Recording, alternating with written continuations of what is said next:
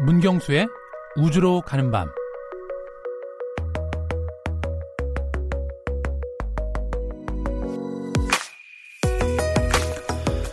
진흙 속에 붙인 진주라는 말 들어보셨죠?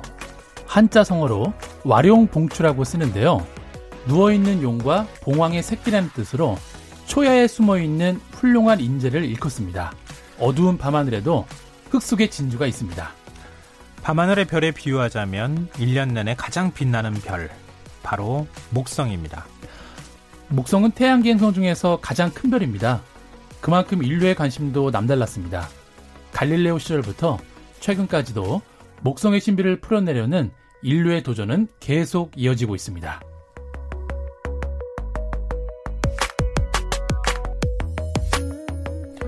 우주로 가는 밤 여덟 행성의 보금자리인 태양계 신비에 대해 알아보는 네 번째 시간입니다. 오늘은 목성으로 한번 떠나보도록 하겠습니다. 문경수 과학탐험가 나오셨습니다. 안녕하세요. 네, 안녕하세요. 그 밤하늘에서 가장 크게 빛나는 별이 목성이다. 네. 뭐 이론적으로는 알고 있는데. 목성이 어디에서 가장 빛나는지 잘 모르는 경우가 많아요. 네, 사실 그 초저녁에는 그 금성이 제일 빛나기 때문에 음, 네. 어, 저게 목성인지 금성인지 헷갈리는데요. 네. 어, 일단 금성은 뭐 시간이 좀 지날수록 어, 아래로 가라앉기 때문에 음. 예, 밝게 빛나는 걸 볼 수가 없고요. 그래서 어쨌든 뭐 9시 이후에 밤하늘에서 가장 밝은 별이다. 그러면 그게 목성이다. 라고 생각하시면 됩니다. 어느 쪽에 떠 있는 거예요? 어, 보통 그, 잠시만 보자. 여기서 보면은, 어, 약간, 어, 북 쪽이랑 동쪽. 네, 그쪽에 아, 북동쪽 있는 쪽이에요? 네, 네. 점점 좀 위치는 움직이긴 하죠. 아, 예, 네. 물론 그렇죠. 네. 별도 이렇게 뜨고진다는 말을 그렇죠. 우리가 표현하잖아요. 네. 어, 그러면은 북동쪽 있는 하늘 중에서 이렇게 보다가 제일 반짝하는 별이 있으면 그게 목동이 아, 목성이, 네. 목성이다. 목성일 가능성이 제일 높다. 네, 이런 맞습니다. 말씀이시군요.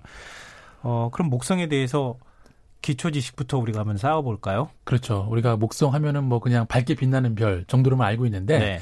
어, 한마디로 목성을 정의하면 태양계의 큰 형님이라고 볼 수가 있습니다. 예, 그만큼 규모가 크다라는 건데요. 어, 일단 태양계 행성 중에서 가장 크고 무겁고요. 네. 어, 간단히 수출을 말씀을 드리면은 반지름은 지구의 약 11배쯤 되고요. 그리고 부피는 지구의 1,300배가 넘습니다. 네, 그리고 질량은 지구의 약 300배 정도가 되는데요. 어, 그런데 여기서 부피에 비해서 질량이 작은 이유는 네. 이 목성이 지구처럼 딱딱한 암석형 행성이 아니라 음. 가스형 행성이기 때문입니다. 예, 그럼에도 불구하고 이 목성의 질량은 다른 태양계 행성들의 모든 질량을 합친 것보다도 무겁습니다.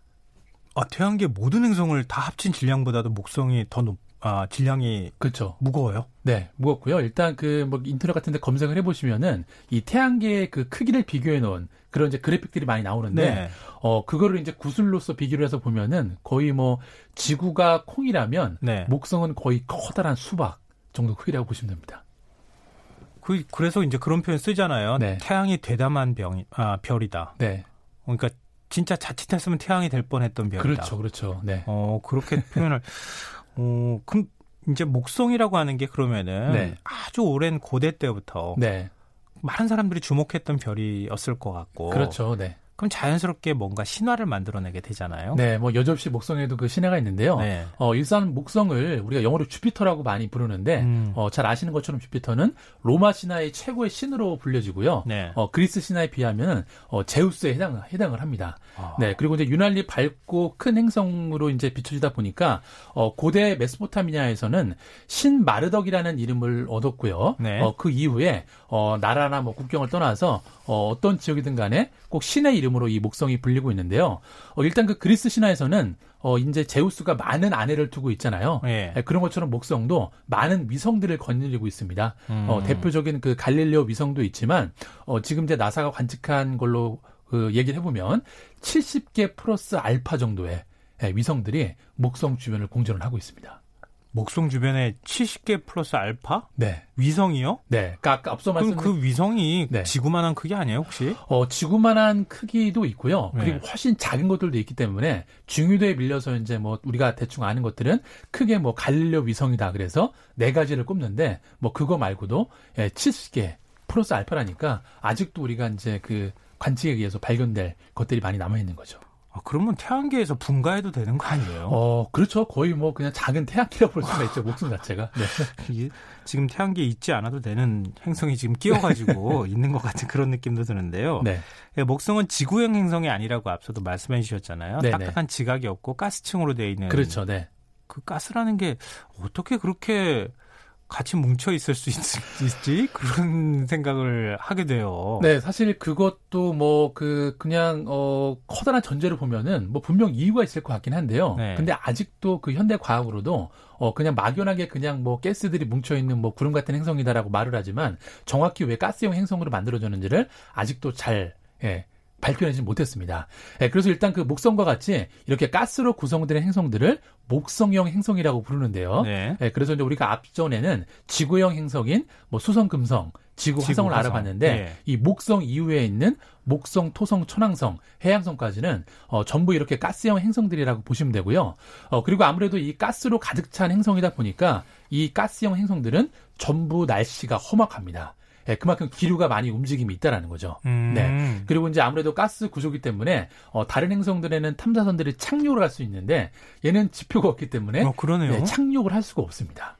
그럼 어떻게 네, 그래서 보통 그 이런 가스형 행성들을 관측을 할 때는 네. 대부분 이렇게 뭐 공전을 궤도 어 공전 궤도를 돌면서 그렇게 이제 그 관측 장비로 그렇게 이제 관측을 하고 연구를 하신다면 보면 될 것 같고요. 네. 그리고 이제 우리가 보통 목성을 얘기를 할 때 그 목성 표면에 동그란 원반 모양의 그런 그 점들이 있는데 네. 네, 그거를 일명 그 대작점이라고 부르거든요. 대작점이요? 네, 대작점이라고 부르는데 네. 어, 처음에는 과학자들이 이거를 지구에서만 관측을 할 때는 아 저기가 목성의 어떤 거대한 분지일 거다. 예, 지구의 아. 분지처럼 평평한 땅일 거라고 생각을 했는데 어, 나중에 이제 관측을 해보니까 이게 분지가 아니고 거대한 소용돌이 구조였습니다.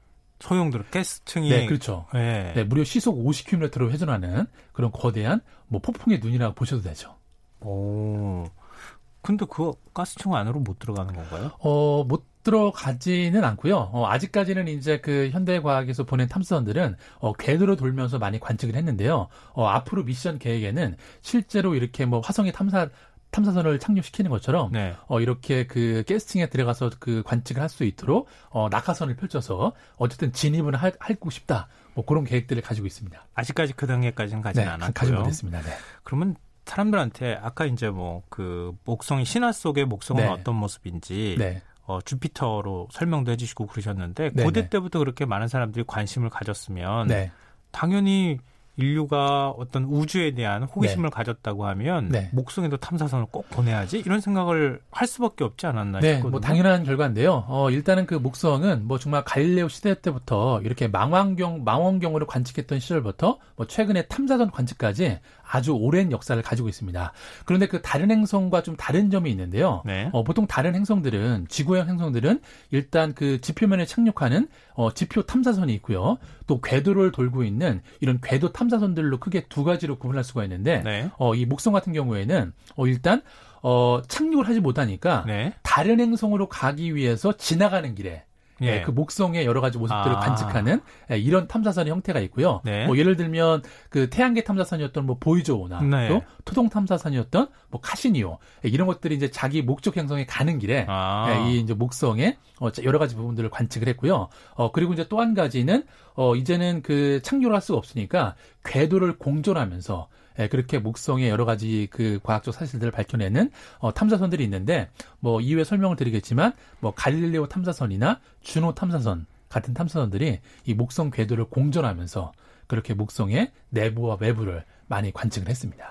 그러면은 우리 지구의 위성처럼 그렇죠, 맞습니다. 아, 목성에도 그런 네. 위성이 네. 탐사선 네. 역할을 하는 그런 그렇죠. 위성들이 지금도 계속 그 목성 주변을 돌고 있다는 얘기인가요? 네, 지금 뭐 그 목성 궤도 주변을 돌고 있는 탐사선은 크게 이제 앞서 말씀드렸던 것처럼 95년도에 그 목성에 도착했던 갈릴레오 탐사선이 있는데요. 네. 요거는 수명을 다해서 지금 목성 대기로 진입을 해서 다 산화가 됐고요. 아. 어, 지금 가장 최근에 착륙한 게 2016년도에 네. 목성에 도착한 주노라는 탐사선이 있는데 어, 지구의 주변을 돌고 있는 인공위성처럼 네. 이 궤도로 돌면서 계속 여러 가지 그 연구 결과들을 지구로 보내고 있습니다. 그러면은 이 탐사선이 볼때 네. 그 그동안에 이제 자료들 많이 보냈지 않겠어요? 그렇죠. 네. 목성은 과연 어떤 행성인가? 네. 그 자료 보낸 걸로 보면은 어떤 행성으로 밝혀지고 있는 건가요? 네, 일단 그 순서대로 좀 그 정리를 해보면은 그 목성에 가장 먼저 도착했던 그 탐사선들이 1972년이랑 73년도에 발사했던 네. 파이오니어 10호랑 11호입니다. 네. 네, 그리고 이제 그 뒤를 이어서 77년도에 이 보이저 1, 2호가 어, 지나가는, 음, 지나가는 길에, 길에. 네, 목성을 그 관측을 했는데요. 어, 일단 그 파이오니어 10호가 이 목성의 북극 상공을 지나가는 그 순간에 네. 어, 그 여러 가지 사진을 찍어서 보내는데요. 어, 일단 어, 목성에도 어, 지구처럼 양극지방에 얼음층이 있다라는 게 예, 일부 관측이 됐고요. 아니요, 가스라면서요? 네, 가스긴 한데, 네. 거기에도 일부 그렇게 얼음층이 존재한다라는 게 미세하게 있다라는 게 관측이 됐습니다. 일종의 우리 드라이 아이스 같은 뭐 그런 건가요? 뭐 그런 걸 수도 있고요. 음. 네, 그리고 이제 또 한 가지는 그 목성에 아까 말씀드렸던 것처럼 여러 가지 위성들이 있다 보니까 네. 어, 그 위성 중에 2호라는 위성이 있는데요. 네. 어, 그 위성에는 열분 대기가 있다라는 것도 예, 관측이 됐고요. 어, 그리고 이제 무엇보다도 가장 큰 성과는 뭐냐면 이 보이저 인류가 그 목성을 지나가면서 네. 어, 촬영한 사진을 지구로 보내왔는데 놀랍게도 목성의 주변에도 토성 같은 고리가 있다라는 게 발견이 됐습니다. 토성 목성에 지금 토성만 고리 있다고 그래, 그러지 않았나요? 그렇죠. 일단 토성에 있는 고리는 워낙 규모가 크기 때문에 네. 우리가 이제 작은 그 망원경으로 볼 때도 고리가 선명해 보이는데요. 목성은 그렇게 그 토성의 고리처럼 어, 규모가 크진 않습니다. 네. 네, 되게 얇기는 한데 어, 하지만 그래도 어, 토성의 고리가 아, 목성에도 고리가 있다는 게 밝혀졌고요. 그 이후에 조금 더 정밀하게 관측을 해보니까 네. 무려 4 개의 고리가 이 목성 주변을 띠를 이루고 있다는 게 밝혀졌습니다. 제가 잘못 알고 있는지 모르겠는데 네. 토성 같은 경우에는 얼음 조각이나 뭐 이런 것들이 그렇죠, 있다고 맞습니다. 그 띠가 그렇게 네, 해서 네, 생긴 거라고 네. 들었거든요. 네, 목성도 마찬가지죠. 아, 목성도 똑같아요? 네, 아무래도 이제 목성 같은 경우에도 워낙 그 행성이 크다 보니까 네. 어, 중력이 힘이 세겠죠. 네, 그리고 목성 주변을 그 지나가는 그런 해성들이 목성의 중력에 이끌려서 아. 그렇게 목성에 부딪혀서 깨진 파편들이 그렇게 얇게나마 그렇게 띠를 이루고 있는 모습이 밝혀졌고요. 네. 어, 그리고 이제 또 하나 그 놀라운 사실은 뭐였냐면 어, 2호라는 그 위성에 아직 도 활화산 활동이 벌어지고 있다는 게 관측이 돼서 또 많은 과학자들이 관심을 받았습니다. 아니 지구형 행성도 아닌데 네. 있을 건 다 있는데요? 그렇죠. 화산까지 아직도 아, 태양계에 있는 행성 중에서 유일하게 화산 활동이 벌어지면서 아직도 분출이 되는 모습이 관측되는 게 바로 이 이오라는 위성입니다. 아 그렇군요. 네.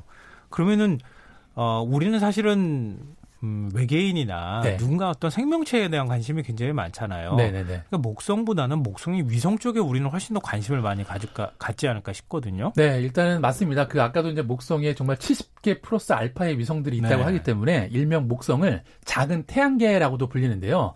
어, 일단 그 목성 주위로 수많은 위성들이 그 돌기 때문에 예, 그런 이제 그 명칭이 붙여진 건데 어, 사실 이렇게 목성의 위성을 처음 찾아낸 사람은 바로 그 이탈리아의 천문학자였던 갈릴레이 갈릴레오가 음. 예, 그 망원경을 통해서 처음으로 관측을 했고요. 아 저게 어, 그냥 독립된 행성이 아니라 목성의 위성이다라는 음. 걸 이제 첫으로 이제 명명을 했는데 네. 어 그래서 그 위성이 대표적인 게 이오 그리고 유로파 가니메데 칼리토스라는 그 위성들이 이제 갈릴레오 위성이라고 아, 부르는데요. 예. 어, 앞서 말씀하신 것처럼 어, 아무래도 이제 목성의 위성에도 그 생명체가 있을 가능성이 높다라는 예, 음. 그런 관측 결과가 많이 나오고 있는데요. 네. 어, 이 위성 중에서 특히 유로파라는 위성에는 네. 이 지각이 얼음층으로 되어 있고 그 지각 밑에 많은 양의 물이 있을 거라고 예, 추정을 하고 있기 때문에 어, 지금 외계 생명체 발견에 어, 화성 다음으로 주목을 받고 있는 위성이라고 보시면 됩니다.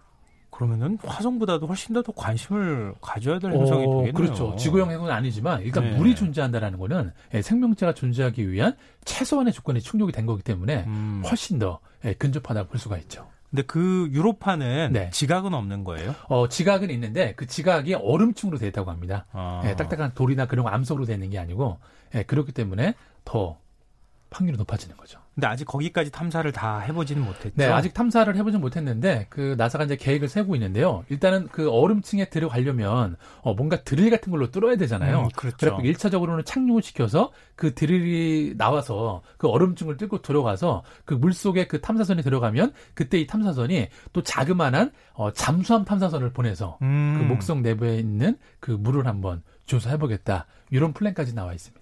상상은 굉장히 좋은데 실제로 현실이 되기까지는 굉장히 어렵지 않을까 네, 생각이 드는데요. 네. 또 목성을 또 유명하게 만든 사건이 있었다면서요? 무슨 네, 충돌 맞... 사건이라고요? 네, 맞습니다. 그 1994년에 그 슈메이커 레비라는 혜성이 초속 60km 속도로 목성에 정면 충돌을 했는데요. 네. 어, 아무래도 그 목성의 혜성이 충돌하는 그 규모가 작기 때문에 이렇게 육안으로 관측 가능한 게 처음이었기 때문에 당시에 전 세계 천문학계가 아주 열광을 했었는데요. 네. 어, 그런데 그 기대에 부응이라 도 한 것처럼 어, 그 해성이 목성에 많이 충돌을 했는데 어, 그 당시 충돌했던 그 했던 흔적이 예. 크기가 거의 지구 크기만 합니다.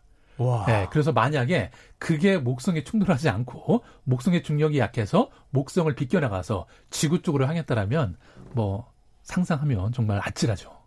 그, 그 흔적이 지금도 남아 있는 건 아니겠죠? 어, 지금도 남아 있습니다. 예, 네, 지금도 남아 있고요. 음. 어, 그 당시 그 이 슈메이커 위성을 관측을 할 때 뭐 허블 망원경이나 여러 가지 커다란 망원경이 동원이 됐는데 어, 당시 우리나라에 있는 이 보현산 천문대에서도 어, 이때 관측을 했었는데요. 그 슈메이커 위성의 아홉 번째 충돌을 이 보현산 천문대가 어, 성공적으로 관측을 했습니다. 저는 가스층으로 돼 있다 그래가지고 네. 무슨 이렇게 솜사탕에 뭐 이렇게 푹. 들어가시듯이 가듯이 이렇게 네. 들어가서 네. 그냥 흔적이 별로 없을 것 같은데 네. 굉장히 좀 신비하다 그래야 되나요? 그렇죠. 워낙 규모가 음. 컸고요. 네. 근데 지금 우주 영화에는 화성이나 이런 게 많이 등장하는데 목성이 혹시 등장하는 영화가 있어요? 네, 일단 목성 같은 경우에는 그 엄청난 중력 때문에 그 time warp, 뭐 시간 이동이라든지 뭔가 현실과 과 미래가 막 교차하는 네, 음. 그런 어떤 시나리오를 쓸 때 항상 목성이 이제 등장을 하게 되는데요. 어, 무엇보다 이제 우리 대중들한테 가장 알려진 거는 그 2001년 스페이스 오디세이라는 음. 영화에서 네. 어, 목성이 비중 있게 다뤄졌고요. 어, 최근에도 그 유럽에서 영화가 하나 나왔는데 어, 일명 그 유로파 리포트라는 그 다큐멘터리 다큐멘터리 영화가 나왔는데 어 그거는 뭐 거의 목성을 배경으로 어, 영화가 진행이 되고 있습니다. 아 그러면은 목성에 대해서 궁금하신 분들은 네. 어, 지금 그 영화라든가 그렇죠. 다큐멘터리를 그렇죠. 찾아보시면 되겠다. 네. 아, 목성에는 어울릴 만한 곡이 뭔지 궁금하거든요. 네, 그 오늘 제가 가지고 온 노래는 그 가수 적재 씨가 부른 별 보러 가자라는 노래인데요. 어, 특별히 이 버전이 여러 개가 있는데 네. 그 중에서 박보검 씨 버전으로 한번 들어보겠습니다. 문경수 과학 탐험가가 박보검 씨하고 좀 비슷하게 생기셔가지고. 아유, 그럴 리가요. 네. 네. 네. 네. 음악, 음양 오양에서 비롯된 목요일의 한자 명칭은 목성에서 유래한 것입니다. 오늘이 목요일인 거 아시죠? 지금까지 우주로 가는 밤 문경수 과학탐험가와 함께했습니다. 고맙습니다. 네, 감사합니다. 네. 어, 오늘 모바일 상품권 당첨자는 홈페이지 공지사항에서 확인하실 수 있습니다. 끝곡 박보검의 별 보러 가자 들으시고요. 전 내일 다시 찾아뵙겠습니다. 지금까지 시사평론가 김성환이었습니다. 고맙습니다. 찬 바람이 조금씩 불어오면 밤 하늘이 반짝이더라 긴 하루를 보내고 집에 들어가는 네 생각이 문득 나더라. 어디야 지금 뭐해? 나랑 별 보러 가지 않을래? 너희 집 앞으로 잠깐 나올래 가볍게 걷옷 하나 걸치고서 나